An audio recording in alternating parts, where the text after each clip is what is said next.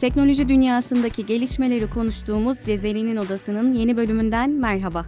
ChatGPT'yi geliştiren yapay zeka şirketi OpenAI, geçtiğimiz günlerde metin komutlarıyla gerçekçi ve yaratıcı sahneler oluşturabilen yapay zeka modeli Sora'yı tanıtmıştı. Bugün Anadolu Ajansı teknoloji muhabirlerimizden Kadir Günyol'la bu yeni yapay zeka modelini konuşacağız. Kadir Bey hoş geldiniz. Hoş bulduk, teşekkür ederim. Şimdi kelimelerden hareketli görüntüler oluşturan bir yapay zeka modelinden bahsediyoruz. Henüz deneme aşamasında ama devrim niteliğinde bir gelişme olarak da nitelendiriliyor. Peki nedir bu yeni yapay zeka modeli sonra öne çıkan özellikleri ve bu noktada yine benzer metin video modelleri sunan rakip yapay zeka modellerinden farklarını da konuşmak gerekir. Ee, sizden dinleyelim. Öncelikle magazinel bir bakış açısıyla başlamak istiyorum. Google'ı biliyorsunuz Gemini'yi tanıtmıştı. O da yapay zeka aracı. Gemini'yi tanıttıktan çok kısa bir süre sonra OpenAI Sora'yı tanıttı. Yani biraz şey zamanlama olarak bana çok ilginç geldi. Sanki Gemini'yi biraz bastırmak için aniden duyurulmuş bir şey gibi. Çünkü daha öncesinde hiç bununla ilgili bir şey açıklamadı OpenAI. Ve öyle de oldu. Kimse şu anda Gemini'yi konuşmuyor. Herkes şu anda Sora'yı konuşuyor. Ee, şimdi Sora'ya gelecek olursak Sora Japonca gökyüzü anlamına geliyor. Neden böyle bir isim seçildi açıkçası tam bilemiyorum. Ama Sora'da zannediyorum bizi en çok şaşırtan görüntülerdeki gerçeklik. Yani daha önce de örneğin Midjourney vardı. Birkaç yapay zeka uygulaması daha var. Metinden bize görüntü veriyor. Örneğin Midjourney'i ben çok defa denedim. Bir metin yazıyorsunuz. Örneğin bir öğretmen olsun, işte öğrencileri olsun diyorsunuz. Bana bununla ilgili bir görüntü oluştur dediğiniz zaman evet size bir görüntü veriyor ama her bakan çok net bir şekilde bunun yapay zeka tarafından oluşturulmuş yapay bir görüntü olduğunu anlayabiliyor. Dolayısıyla e, çok etkileyici bir tarafı bence yoktu. Ama bundaki e, en etkileyici taraf görüntüleri gerçekle ayırt etmek çok zor.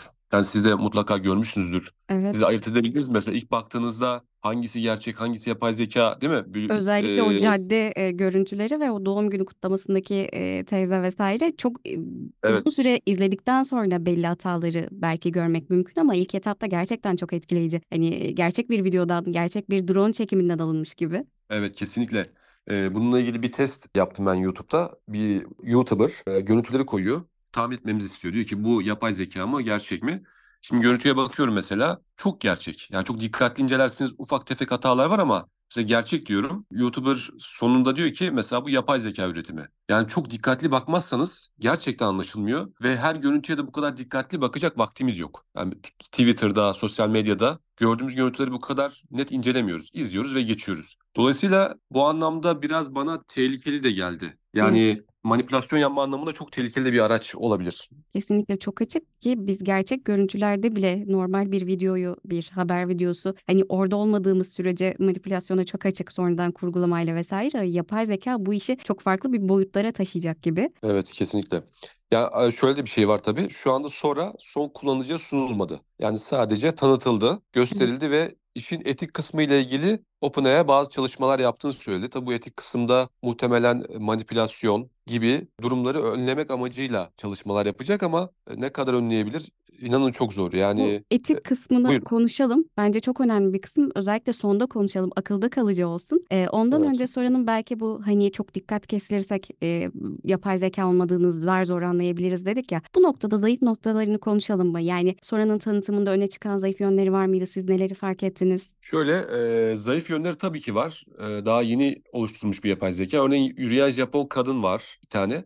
Görmüşsünüzdür Tokyo'da yapay zeka tarafından oluşturulmuş. Mesela yürüme şekline biraz dikkat ederseniz sanki ayakları hafif birbirlerinin içine geçiyormuş gibi bir e, durum var. Ama mesela aynı kadının yüzüne odaklandığınız zaman yüz hatları inanılmaz gerçekçi. Ayırmak çok zor. E, sizin bahsettiğiniz mesela doğum günüdeki e, doğum günü kutlanıyor o ön plandaki yaşlı kadın çok gerçekçi. Ama arkada bir kadın alkışlarken altıncı parmağı çıkıyor birden. Ee, bir de bulutların üstünde kitap okuyan bir çocuk var. Her şey çok gerçekçi ama biraz dikkatli baktığınız zaman sayfaları çevirirken kitabın sayfaları çevrilirken farklı açılardan çevriliyor. Mesela oradan da yakalayabiliyorsunuz. Bazı hatalar e, yakalamak mümkün ama onun dışında hani şöyle söyleyebilirim %95 oranında inanılmaz gerçekçi görüntüler veriyor. Yani o sahnede olan kişileri görüntüsü inanılmaz gerçekçi. Nasıl yapıldığını ben de bilmiyorum. Belki bu işin tekniğini bilen bir kişiyle konuşmak lazım bunu. Ama e, insanların yüz hatları, tavır ve davranışları mesela bundan önce yaklaşık birkaç yıl önce yapay zeka ile reklamlar üretildi. İşte bir pizza reklamı üretildi. İnsanların yüz hatları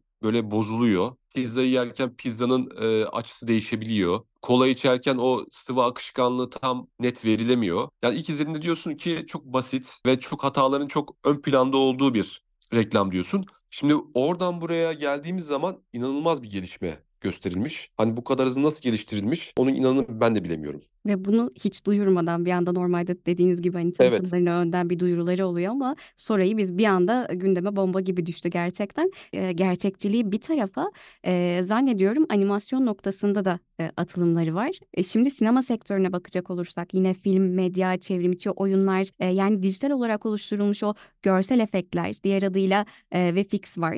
Şimdi neredeyse her prodüksiyonda kullanılan bir sanat da diyebiliriz VFX'e. Sonranın daha da geliştirilmesi e, VFX sanatçılarını, dijital sanat mecralarını nasıl etkiler? Yani o yapay zekada tartıştığımız meslekleri elinden alır mı yoksa katkı mı sağlar? Ya bence kesinlikle o sinema sektöründe çok büyük bir değişim yapacaktır. Hani sadece Sora ile yapılmış filmleri bile bence göreceğiz. Çünkü şu anda bir dakikalık videolar verebiliyor. Bu bir dakikalık videoları çoğaltarak bir film bile oluşturulabilir. Hani ilk izlenimim sinema sektöründe sadece Sora ile yapılmış filmleri bile görebiliriz. Bunun haricinde sizin söylediğiniz gibi yardımcı olacak sahneleri de üretebilir. Ya örneğin tarihi bir film çekiyorsunuz. Tarihi kareleri yakalamak biraz zorlaşabiliyor. Ben Sora ile yapılmış tarihi sahnelere de baktım. YouTube'da bununla ilgili hazırlanmış. Örneğin 1900'lerin Kaliforniya'sından bir sahne oluşturmuşlar. Sanki gerçekten o tarihte çekilmiş bir video gibi duruyor. Yani sinema sektörünü, görsel sektörü bence inanılmaz bir dönüşüme sokacaktır ee, sonra. Bunun haricinde belki habercilik kısmına da değinmek gerekebilir. Tabii. Biliyorsunuz bizde de stok görüntüler çok fazla kullanılıyor.